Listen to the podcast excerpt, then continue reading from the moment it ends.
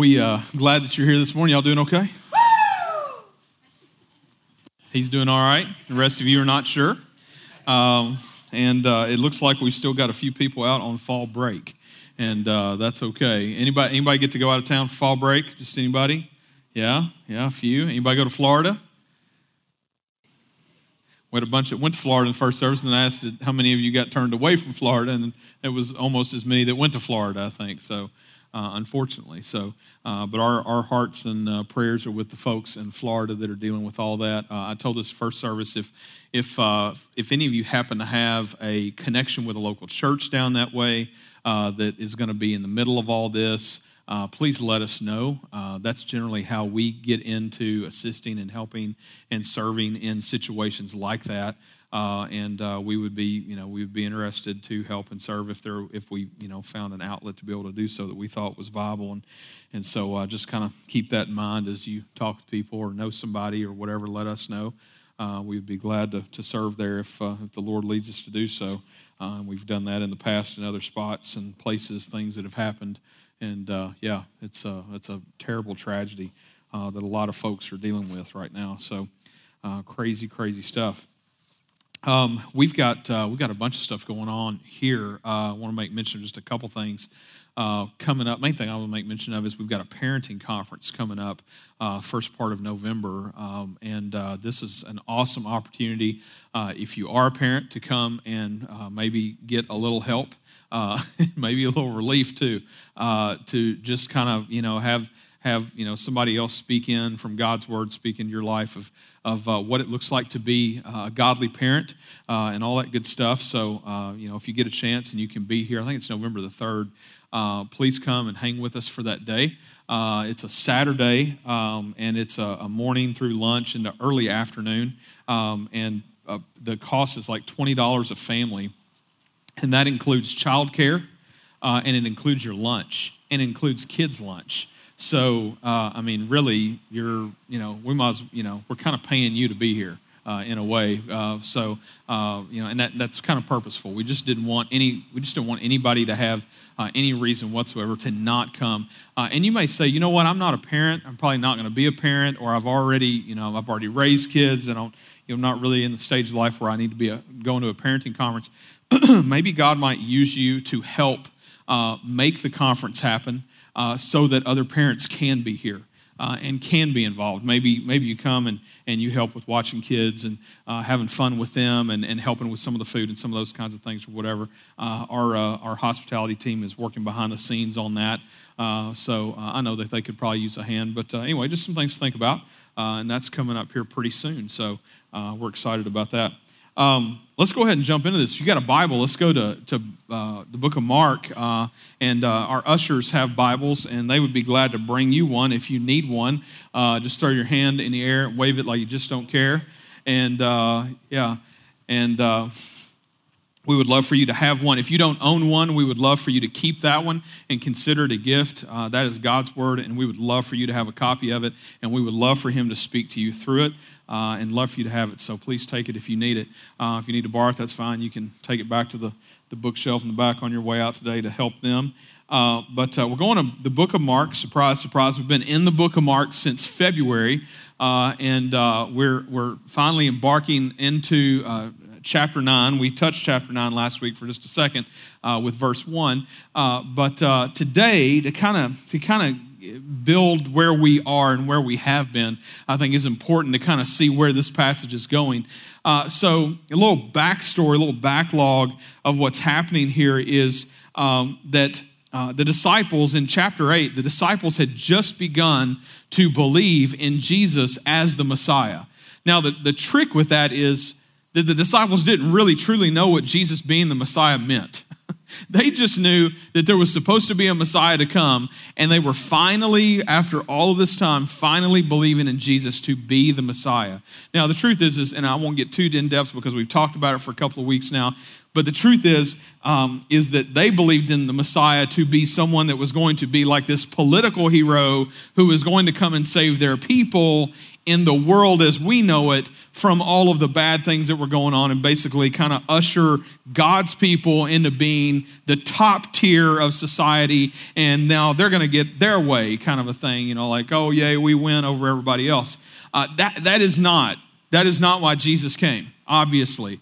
Uh, Jesus came as a humble king, not the king that they thought he was going to be. Jesus came uh, to be the guy who was going to literally save the world, uh, came to, uh, to suffer and to die. And so, as soon as Jesus heard, as soon as the disciples let it be known that he was that that uh, that they believed that he was the Messiah, Jesus turned around and told them, "Well, guess what? I've come to suffer and die." so you couple that with the fact that the disciples thought, well, this is going to be our political savior and savior of world here and now kind of stuff, then uh, you know they they they had a hard time hearing that because they don't want to hear that the guy that's come to save them is going to immediately die. We don't we don't we don't like to think about Superman dying. You know, I mean that's not that's not you know what what we want to hear. We want to hear that he's just here saving the world and being Superman and kind of doing the thing. And and so for Jesus, you know, he turns around immediately after they begin to believe in him to be the Messiah and tells them, I'm here to suffer and die. Uh, we have this exchange between Jesus and Peter where Peter rebukes Jesus for saying this. Jesus, in turn, rebukes Peter back. Uh, don't rebuke Jesus, okay? Uh, and, and so then we've got this kind of like back and forth, and it's all, all out of love uh, because it's well meant or whatever. Uh, but the truth is, is that, you know, they're still struggling to figure out what does this look like. So Imagine being the disciples and you've been following this guy all around, and then he's been, you know, you know, proclaiming that he's, you know, the Messiah and all this kind of stuff, and they're trying, you know, they've seen him do all these wonderful things, and then then they believe in that, okay, and then he turns around and then he tells them that he's going to die. What kind of mood do you think that sets for them? Especially when they don't really understand everything that's going to happen. They're, they're struggling. I mean, I don't know when the last time was that you had somebody tell you that you care about that they're going to die, but it's not fun. I mean, that, that, that doesn't like, that doesn't like lift your spirits. Usually like, oh, yay, you're to die. Cool. You know, I mean, we don't like to think about that. I had, I had a friend that died this past, this, this weekend actually, uh, from cancer. And I, have had a feeling that this was coming for a while. He's been taking chemo for a while, and he's out of Knoxville and all this stuff. And he's been here in Nashville and everything. And I've been messaging him, messaging him, all this stuff, you know. And uh, and he passed away. You know, I, I hate I hate losing people. I don't know about you guys, but I hate I hate losing people I love. I'm selfish that way. Um, truth is is that our life and our hope is not here. You know, it, it's it's it's somewhere else. It's with the Lord. There is this is not it. And, and that's hard for us to fathom. For them, they this passage shows us that for a week they have been dealing with this. And I believe that part of the reason that we have the passage that we're about to read is because Jesus wanted to encourage his disciples. Now, he specifically chooses three of them Peter, James, and John, which is his inner three. We kind of see we kind of see a bit of a model for discipleship with this, this Peter, James, and John thing. That Jesus doesn't take all twelve with him on on his little hiking journey that we're about to read about, uh, but that we see him take Peter, James, and John, the inner three, the three that he uh, trusts more uh, responsibility to, and that kind of thing. We're seeing Jesus kind of put a little more on these guys, okay? And so I want to go ahead and read this. Let's read this together. This is out of Mark chapter 9 and verse 2. And it says, After six days, this is after six days of Jesus telling them, you know, I'm going to suffer and die, and they're dealing with that. Remember that, okay? Uh, it says, After six days, Jesus took with him Peter and James and John and led them up on a high mountain by themselves, and he was transfigured before them. He was transfigured before them. Um, to be transfigured, this is talking about like uh, crossing over, moving, changing. Like, uh, in fact, the, the word here that's like the base word that this word is taken from is also the base word for like metamorphosis. And so, you know, we, we've kind of got this idea that there's like something, this is something crazy. Okay, so first of all, it's Jesus, all right? But then you but then you apply like some crazy word that's happening and it's happening to Jesus, that's like triple the crazy, okay? I mean, because like something like this might happen to us, but uh, it's not going to happen to us. But I mean, if it did, it wouldn't be like it is when it's with Jesus, you know, okay? So it says he was transfigured before them.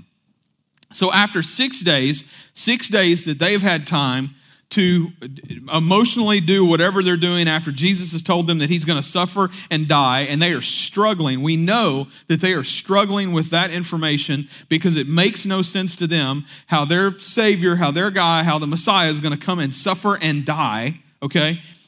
And then in the midst of this, he takes the three of them, Peter, James, and John, up high on a mountain by themselves, and he is transfigured before them. Now, what does that look like? We're going to read a little bit of what that looks like. Verse 3 it says, And his clothes became radiant, intensely white, and no one on earth, like as no one on earth could bleach them.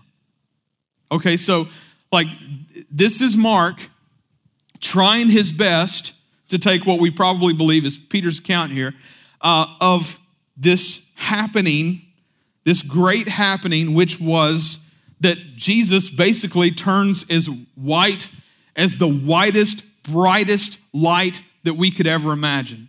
Now, we've also got uh, uh, this also in the book of Matthew and the book of Luke, where we also see this happening. We also see, we're able to kind of go back and look at other things. And uh, I believe it's in the book of Luke, we see uh, that Jesus' face, or maybe it's book of Matthew, yeah, book of Matthew, uh, Jesus' face is shown as bright as a white light okay and so so not not this isn't just a jesus's clothes thing here this is like jesus as a whole is he's changing in front of them like in some crazy, like we only wish we could make it up with movie magic like way. Jesus is, is doing something in front of them that is dumbfounding, okay? And Mark's doing his best to try to describe it here.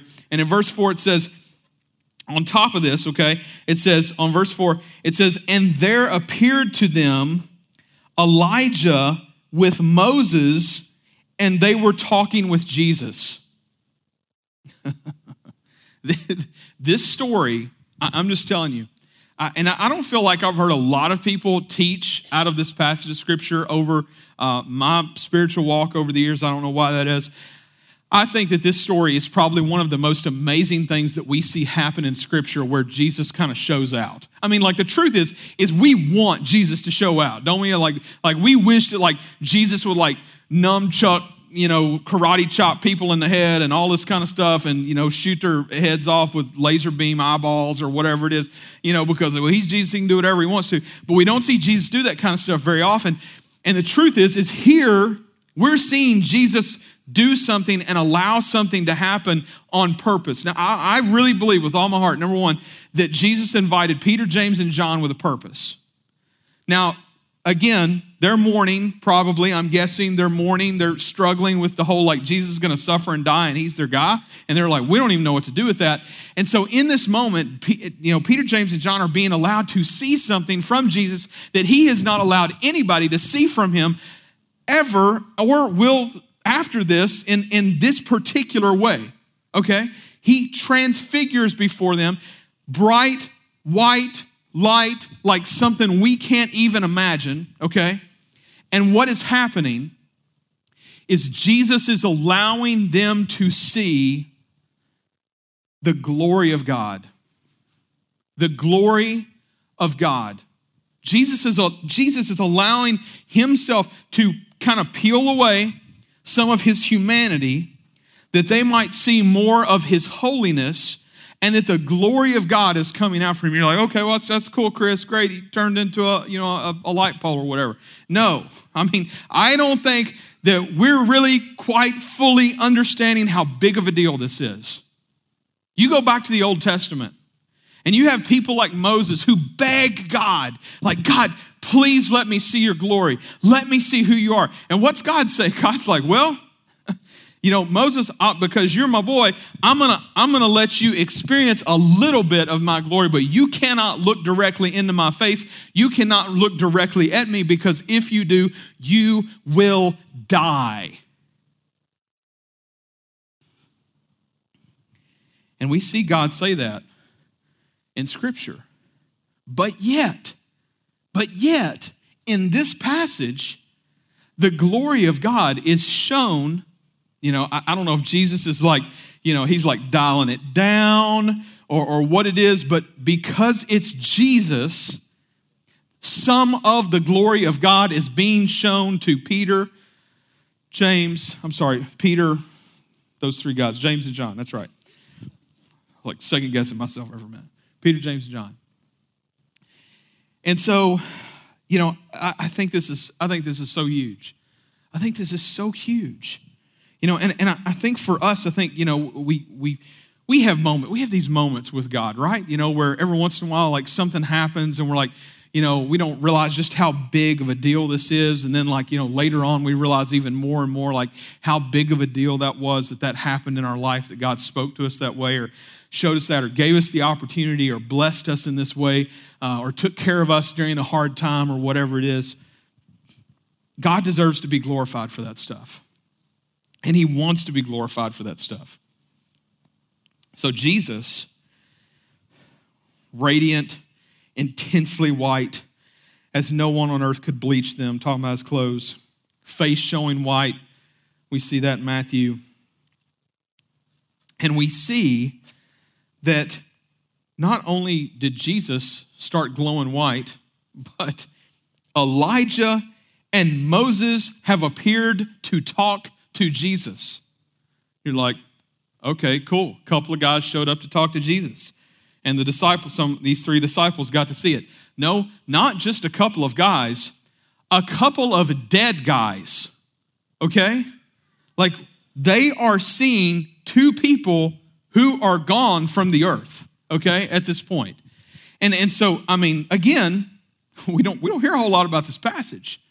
And I think that we're missing out because I really think that we see some amazing things happening in this passage. Number one, I think, I truly believe that part of the reason that Jesus brought the three disciples with him was to minister to them and encourage them. Was to like bring them in on a moment when he knew that they were struggling and say, okay, you get to come and you get to come be a part of something, and I'm going to show you who I am so there is no question whatsoever, and that you do not have to worry that I'm going to suffer and die. And it's going to be okay. I mean, just think about it. Think about being Peter, James, John. Think about being those guys. Like from that point forward, they're going to spend the rest of their life talking about this. Like, like, oh my gosh, can you believe that? Like that day we were like hanging out with Jesus on the mountain, and all of a sudden, like he he turns white, and then Elijah and Moses showed up. Like, what in the world is going on with that? And that's not even the end of it. There's more to come. Why did Elijah and Moses show up? So I believe Jesus was trying to minister to Peter, James, and John and bring them along and help them to be comforted in who he is and what he was going to do. You know, again, you know, there's this interesting thing that happened as soon as Jesus heard them proclaim that they believed that he was the Messiah, talking about the disciples, that from that moment, right after that, that's when Jesus told them he was going to suffer and die. Before that, he had not really talked about that. So, this is kind of like a second half of Jesus' ministry that we have entered into right here. Because from here on out, Jesus is going to non stop talk about the fact that he's going to suffer and die. And you're like, well, man, Jesus is really morbid. No, no, no, no, no. No, Jesus, Jesus isn't morbid. Jesus has come with a plan to save all of God's creation that would believe in him and trust in him to be their Savior, that would believe that he died on the cross for our sin, that anyone who would believe in him would be saved. Jesus didn't want us to miss that. And Jesus wanted everyone at that point in time in his life to understand that he knew that he was there for that purpose to suffer and to die. So, just like, I believe that just like um, Jesus brought the three disciples to encourage them by allowing them to see him transfigured and to see some of the glory of God and to know without a doubt, walking away from this particular day, that he was God himself incarnate as a human being and the Son of God. That also I believe that Elijah and Moses came to also encourage Jesus. Why do I think that? Well, uh, really because of uh, the passage in Luke chapter 9 that's also about this same story. In Luke 9, verse 31, you actually see Elijah and Moses talking to Jesus specifically about his departure. They come in this moment. This moment, I don't think this moment lasts very long. I don't know, I'm not going to pretend like I know some time frame about it, but I don't think that this whole moment as a whole lasts very long. And Elijah and Moses come, and, and obviously the disciples knew who they were. Like they recognized them somehow. Like, I don't know if it's because Jesus is saying their name or, you know, like, hey, what's up, guys? You know, it's good to see you, Elijah. How you doing, Moses? You know, whatever. We don't know. We don't have all that, okay, and that's okay. But we know that they knew who it was. And we know that out of Luke 9, we know that they are speaking with Jesus about his departure. In other words, they have come, and again, I don't think it's a long conversation because we don't have a whole lot about it. But they have come and they're talking with Jesus about his departure. In other words, they're talking to him about the cross and an empty tomb. They're talking to him about his death and his resurrection. And so I, I think that God sent Elijah and Moses to minister to Jesus. That's a thought, isn't it? Like Jesus needs to be ministered to. Do you think about it? He's fully God and he's fully man. What do we see Jesus do? He's, he spends his time, he's always trying to get away. He's always trying to seek the Father. He's wanting to be ministered to as well. He's still part human, all right? And he himself also needs to be ministered to. So he is ministering to the three disciples, and I believe he's also being ministered to. Otherwise, why in the world are they coming to him and talking to him about his departure? I mean, he knows what he's supposed to do. He, I mean, he's already even told the disciples, I'm going to suffer and I'm going to die and I'm going to rise from the dead. And that one really makes their head spin, and we'll see that one again here in just a minute. I really believe that in this moment, God sent them to help comfort him that the plan is still good. You're doing the right thing, Jesus. I mean, I mean, just, just imagine if you're Jesus and, and, and the Father were to send a couple of people to you. Who, who's he going to send? you know, I mean, he, he ain't gonna send Tupac, you know. He ain't gonna send, you know, whatever. You know, I mean, he, he's sending he's sending like the best of the best here. I mean, even at that, take this for an account, and we'll talk about this here in just a minute. Take this into account. If you were to have gathered people at that time, let's just say we even picked the twelve disciples, and we asked them like, who are the greats of the faith? Who are the greats of the faith? Give us three. I can just about guarantee you that all of the disciples would have mentioned Moses and Elijah.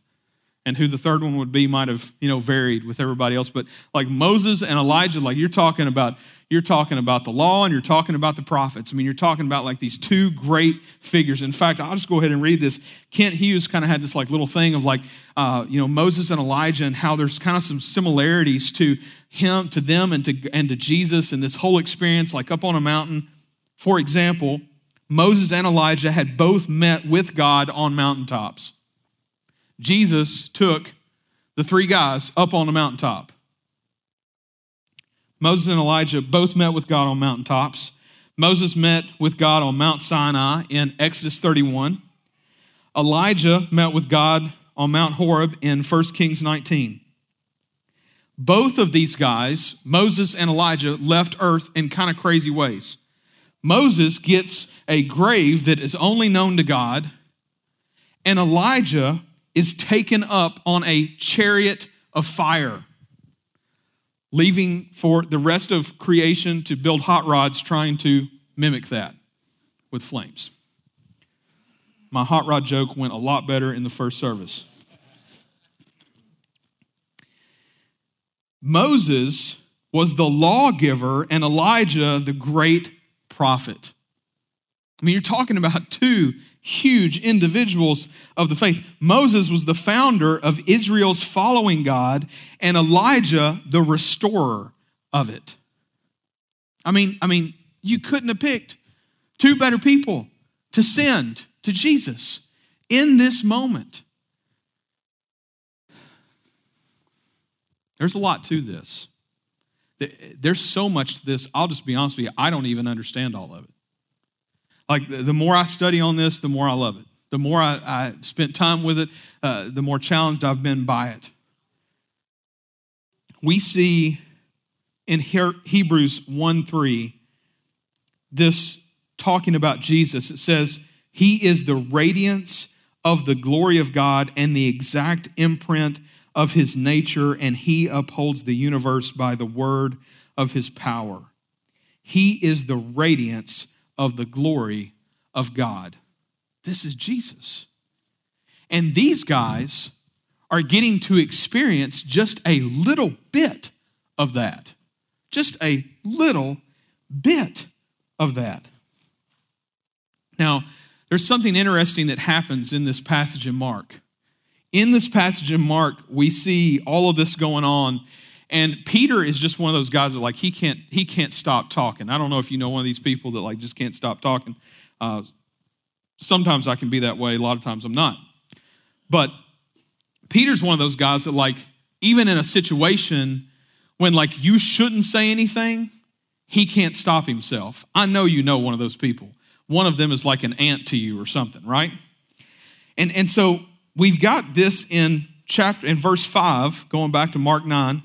In verse 5, we see, and Peter said to Jesus, Rabbi, it is good that we are here.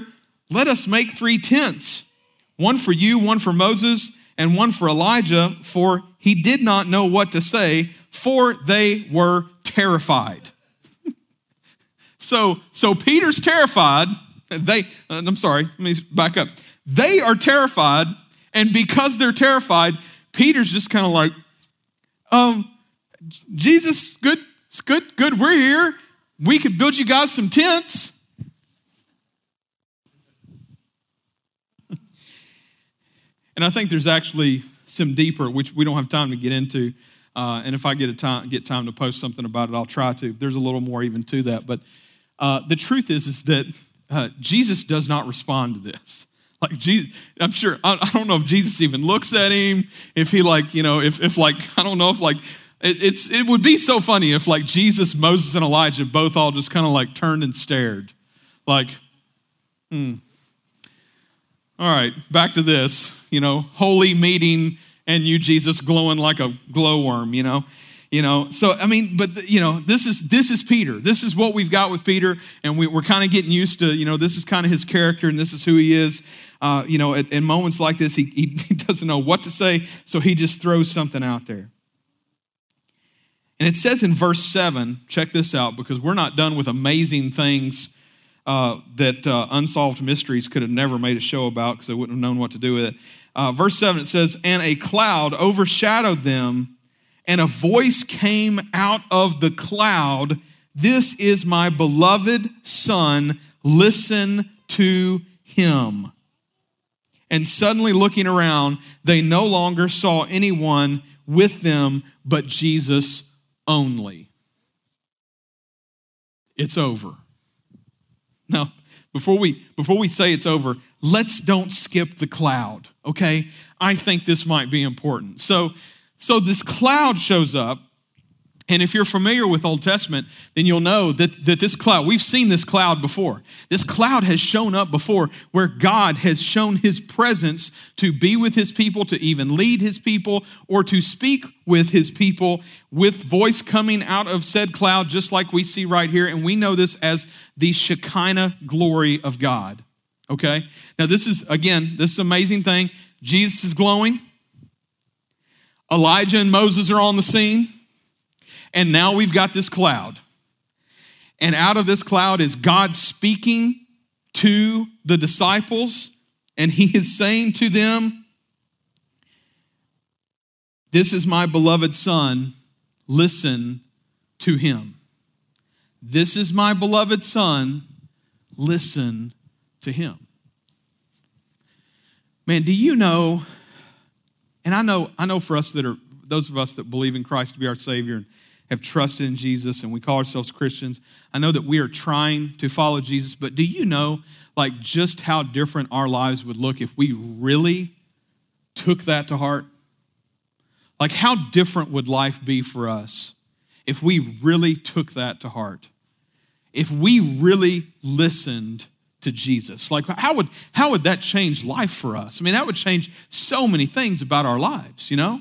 I mean, it would, I mean, it's, it, it's amazing to even think about that.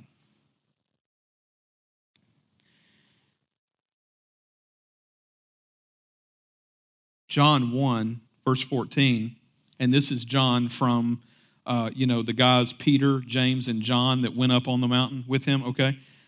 John 1:14 says this it says and the word became flesh and dwelt among us and we have seen his glory glory as the only son from the father full of grace and truth when John is saying we have seen his glory he is referring to the day on the mountain when he saw and they saw the light of the glory of God literally shining through Jesus on that day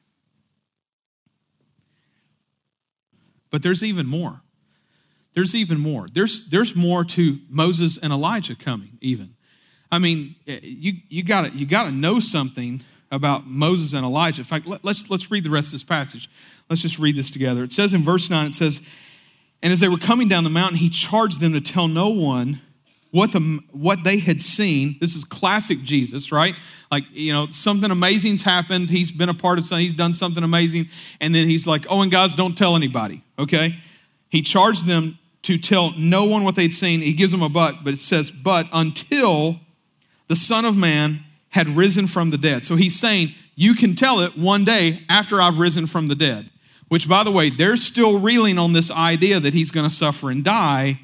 And now they've seen him and seen the glory of God come through him. And I'm sure, like, you know, just their minds are like turning to, to mush. And because it says in verse 10, it says, So they kept the matter to themselves, questioning what the rising from the dead might mean. And they asked him, Why do the scribes say that first Elijah must come? And he said to them, Elijah does come first to restore all things. And how is it written of the Son of Man that he should suffer many things and be treated with contempt? But I tell you, Elijah has come, and they did, they did to him whatever they pleased, as it is written of him.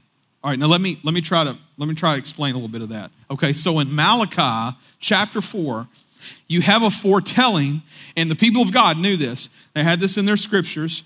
The people of God understood this, and they were they were hanging on this little fact right here, okay? They were hanging on this idea that in Malachi 4, it actually tells that Elijah is going to come before the Messiah. So they're looking for Elijah. You know, it's like, you know, well, you know, we got to find the exit ramp off the interstate. Once we find the exit ramp, we know we're getting close to the destination, kind of thing. So they're looking for they're looking for Elijah to show up because they know when Elijah is going to come that the Messiah is going to soon follow, right? So we got we got to imagine like for the disciples in the moment when they realized not only is Jesus glowing like we've never seen anything in our lives, but here's Moses, oh, and Elijah. I mean, like the Mo, I'm sure that the three disciples were like, oh snap, it's about to go down. You know, I mean, like they're, I mean, they're they're getting excited. Like they're like, oh, this is this is crazy. Like what's happening right now, you know? Like you ever you ever had a situation where like, you know, in the moment, like something crazy like that's happening? I never forget years and years ago when I was a kid, watched wrestling, not the real wrestling, but you know, the kind on TV, wrestling. We watch wrestling, right?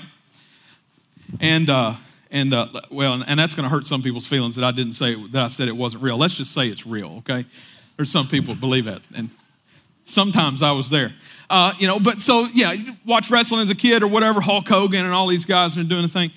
And, and then, you know, oddly enough, uh, a guy that was uh, very instrumental in my life, teaching me how to work on cars, and big Mustang guy, and uh, a good friend of mine, was kind of like a, another family member to me or whatever. I would go over to his house and we'd work on Mustang stuff until a certain time on Monday night, and then we'd go inside. And I thought we were just going to go inside and eat the first time we did this. Like, let's go in and eat and watch TV. We go in, and it's not just to eat; it's to spend the rest of the night watching wrestling. Okay.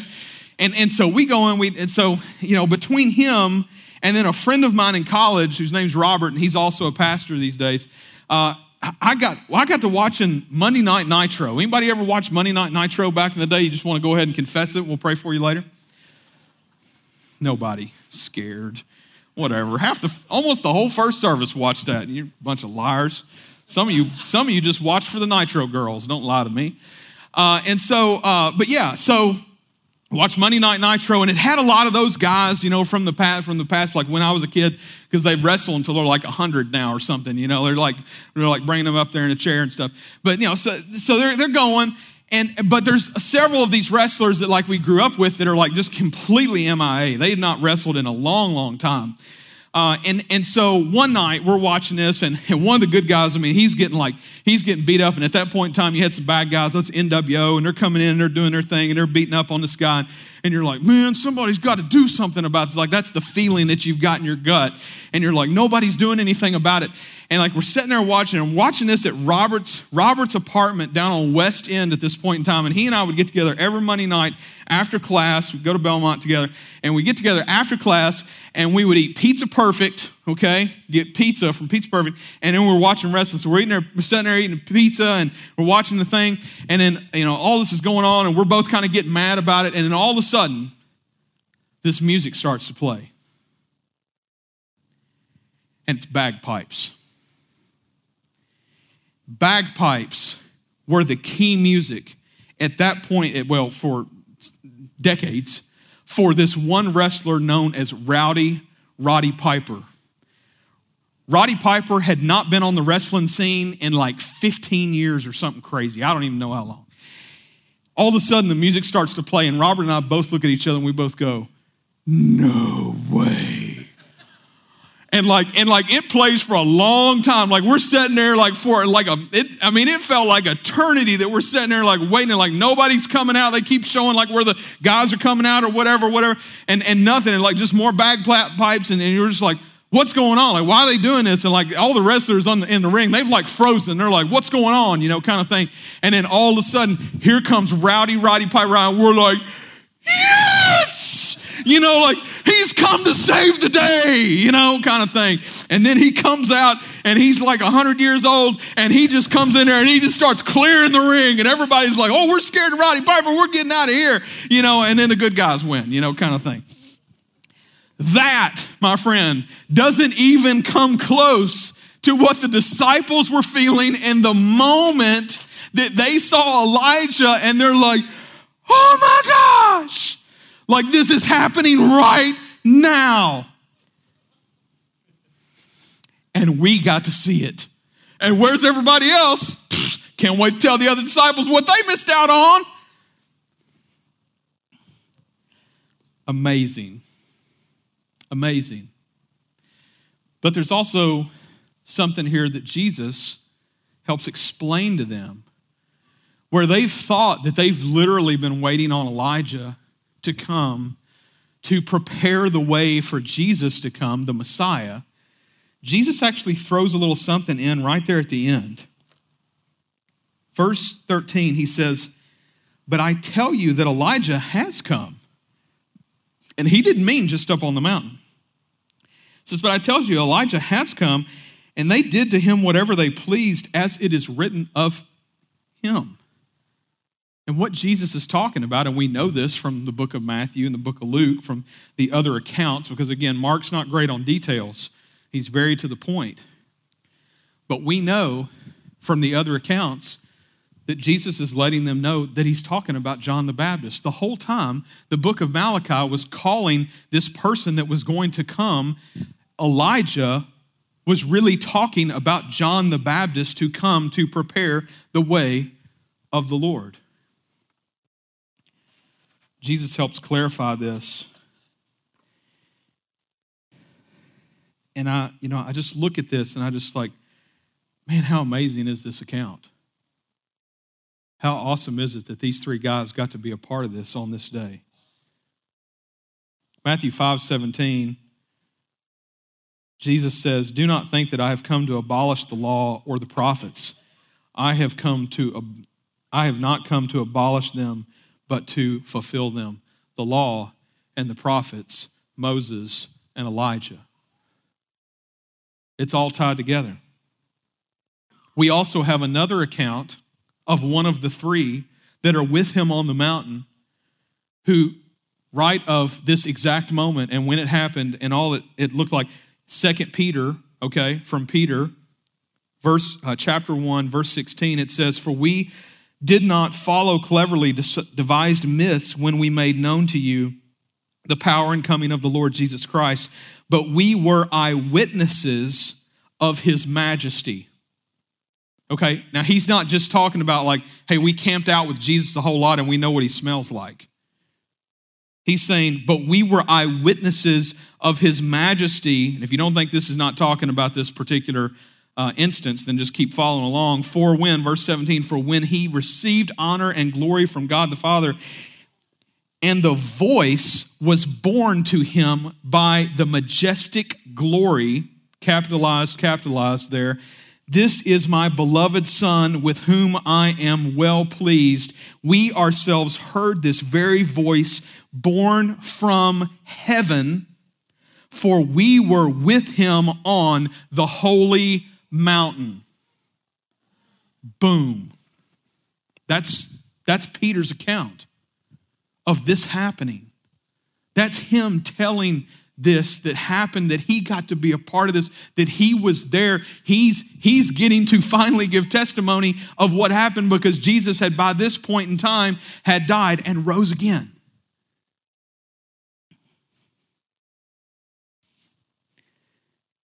And in the end, when the cloud cleared, who was left? Peter, James, John, and Jesus. Moses and Elijah stay around? No. Moses and Elijah didn't stay around because it wasn't up to Moses and Elijah to save God's people. It never was. There were many people over time, there were many people who were following the Lord that believed in Moses and Elijah as their deliverers and that kind of thing. But the truth is that all along, the plan was Jesus. Only Jesus was left in the end. And this is true for us that we put our hope in other things other than Jesus in our lives don't we? We do it. We do it all the time. We do it all the time.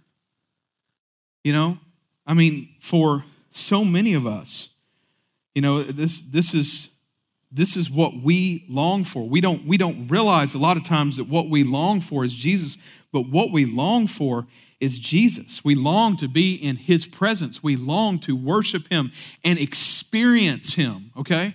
And Keller talks about this, like experiencing God for who He is. And, and, and I think that's part of why I truly believe, uh, one of the many reasons, biblically speaking, that it's so important for us to gather as the church, to worship together, to be together, to be in the presence of God together, to encourage one another, but to let Him wrap His arms around us. And obviously, we can do that on our own. We can do that in Bible study. We can do that in prayer but that to just be with him and experience his peace and his love and his care. For Jesus says, All of you that are weary and heavy laden, I will give you rest. Keller says, It's one thing to know he loves us, it's another thing to experience it. He talks about it like telling somebody about a great restaurant. I could tell you about like the greatest restaurant that I think there is. And, and, and you know, like you've heard me like talk about it 10,000 times. And, and, and even like the very last time that you hear me talk about it, and I talk about it's delicious, tasty, amazing chips and salsa, right? Is that working on you? But the truth is, is until you go there and you eat it for yourself, you have not experienced it and you don't know. Even if you believe because I told you, you have not experienced it. And the truth is the same for your relationship with God. I can tell you how great it is, but until you have experienced His love, His peace, His majesty, His working in your life, His arms wrapped around you, His forgiveness, you will not completely understand what it really looks like to be forgiven, to be loved, and, and to find all the things that God has for us, which includes the purpose of our lives. I had a day this week where I just was struggling with a bunch of stuff on my mind, and you know, I just you, you, it's real easy. I mean, you guys know this. Real easy to kind of go to a bad place in your head. And by the end of the day, you know, I I was thinking about like what would make me feel better or whatever it was, you know, and you know, we all go to like, you know, well, maybe I just need to call somebody and get it out, or maybe I need to, you know, whatever. Maybe I need to be told I'm doing a good job, or maybe whatever it is. You know, we all have that. You know, not knocking that kind of stuff at all. You know, we all love to be encouraged, and, and we need encouragement from others. But the truth is that by the end of the day, I realized what I needed wasn't like a pat on the back or a, you know, that a boy or whatever. It was that I needed Jesus. Because it's when I'm with Him that everything else comes into perspective. When I am seeking Him, everything else makes sense. Suddenly, things that we might be anxious about, worry about, or whatever, suddenly we don't worry about them as much because it's like, oh, well, I mean, you know, if Jesus could do this, command like the club meeting with Moses and Elijah and glow like nothing that was ever seen before, and the pillar of cloud come down uh, and God speak out of it and say, you know, hey, this is my son, listen to him then I'm kind of left going, you know what? My stuff's pretty small. My stuff's pretty small. And in the end, I'm reminded that in the end, it's only Jesus. It's about Jesus. And we make it about so much else, but it's really about Jesus. Anything that we should do as a church ever should be about Jesus. If it's not, then we shouldn't do it. It's not something we need to be doing. Our lives really should reflect that as well. Hmm. I can only imagine what it was like to have seen Peter, James, and John standing there while, while Jesus is glowing like you can't even see, see at him, you know? And and I mean, probably they're glowing because the, the, the light is so bright. I'm not even sure you'd have been able to have made out who they were, much less who Jesus was. I, I, don't, I don't know. It's hard, it's hard to imagine. But in the end, when the cloud disappears, and after God has spoken, Moses is gone, Elijah is gone, and only Jesus is left to take us to safety. And only He can. We can't do it. No preacher can do it. No one single person on earth can do it. Only Jesus can do it. It is because of the sacrifice that he made of giving his perfect life, living that life, and allowing us to kill him literally on a cross, that he would shed his blood. Only that sacrifice is enough to cover our sins if we believe in him. And the question today is do you believe? And you may say, well, Chris, I've been thinking about it for a long time. You know, I keep I keep kind of, you know, coming back to some things and I keep thinking I'm gonna, you know, get some things in order so that I can come to Jesus. Let me let me just help you understand something.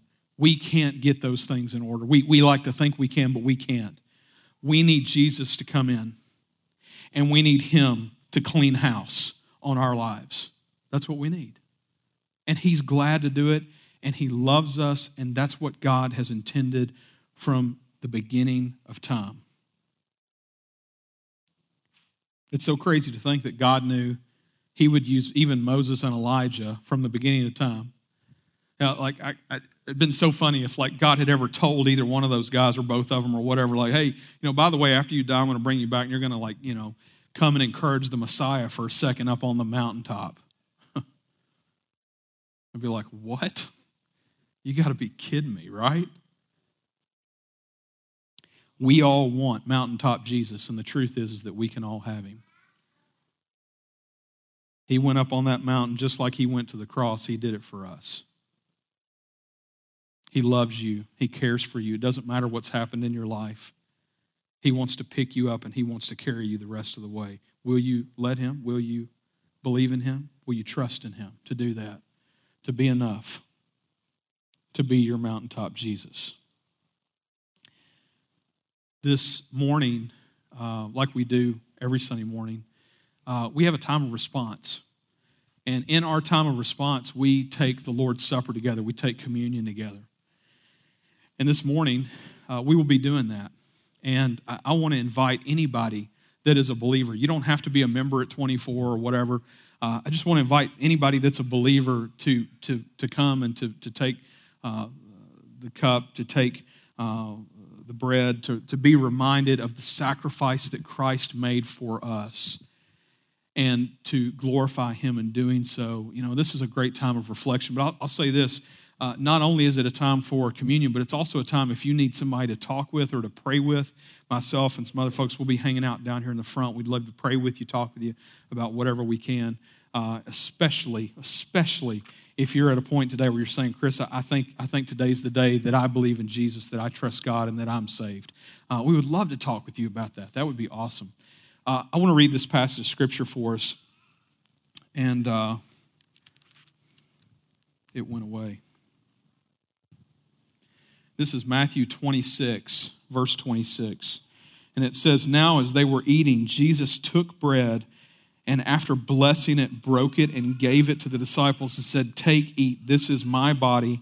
And he took a cup, and when he had given thanks, he gave it to them, saying, Drink of it, all of you. For this is my blood of the covenant, which is poured out for many for the forgiveness of sins. I tell you, I will not drink it again of this fruit of the vine until that day when I drink it new with you in my Father's kingdom. Jesus is waiting to drink it again with us one day for those who have believed. And if you have believed, you can drink it this morning to remember and to celebrate the sacrifice that God has made for us. I invite you to bow your head with me for just a second. And maybe just maybe you just need to take a second with the Lord and just say, God, you're working on my heart right now. I need to confess sin to you right now. I need your comfort right now. I need your peace right now. Whatever it is, take a minute, spend, spend a moment with the Lord. God, I pray that as you lead us in this time, Lord, I pray that if anyone watching online, here live, Lord, that anyone listening to this that has never trusted in you, believed in you to be their Savior, I pray that today would be that day for them. God, work in their heart. God, that's a work that only you can do. And God, we trust you to do it. Lord, speak to their hearts. Help them to see, as you have helped many of us to see, that we are all sinners and we need a Savior. And Lord, we believe in your Son, Jesus, to be it. God, do the work that only you can do and save the lost. God, thank you. Thank you for sending your Son to die for us. Thank you for sending him to live for us, to rise again for us. God, be glorified in our lives as we go and we live for your name. We ask all this in your name. Amen.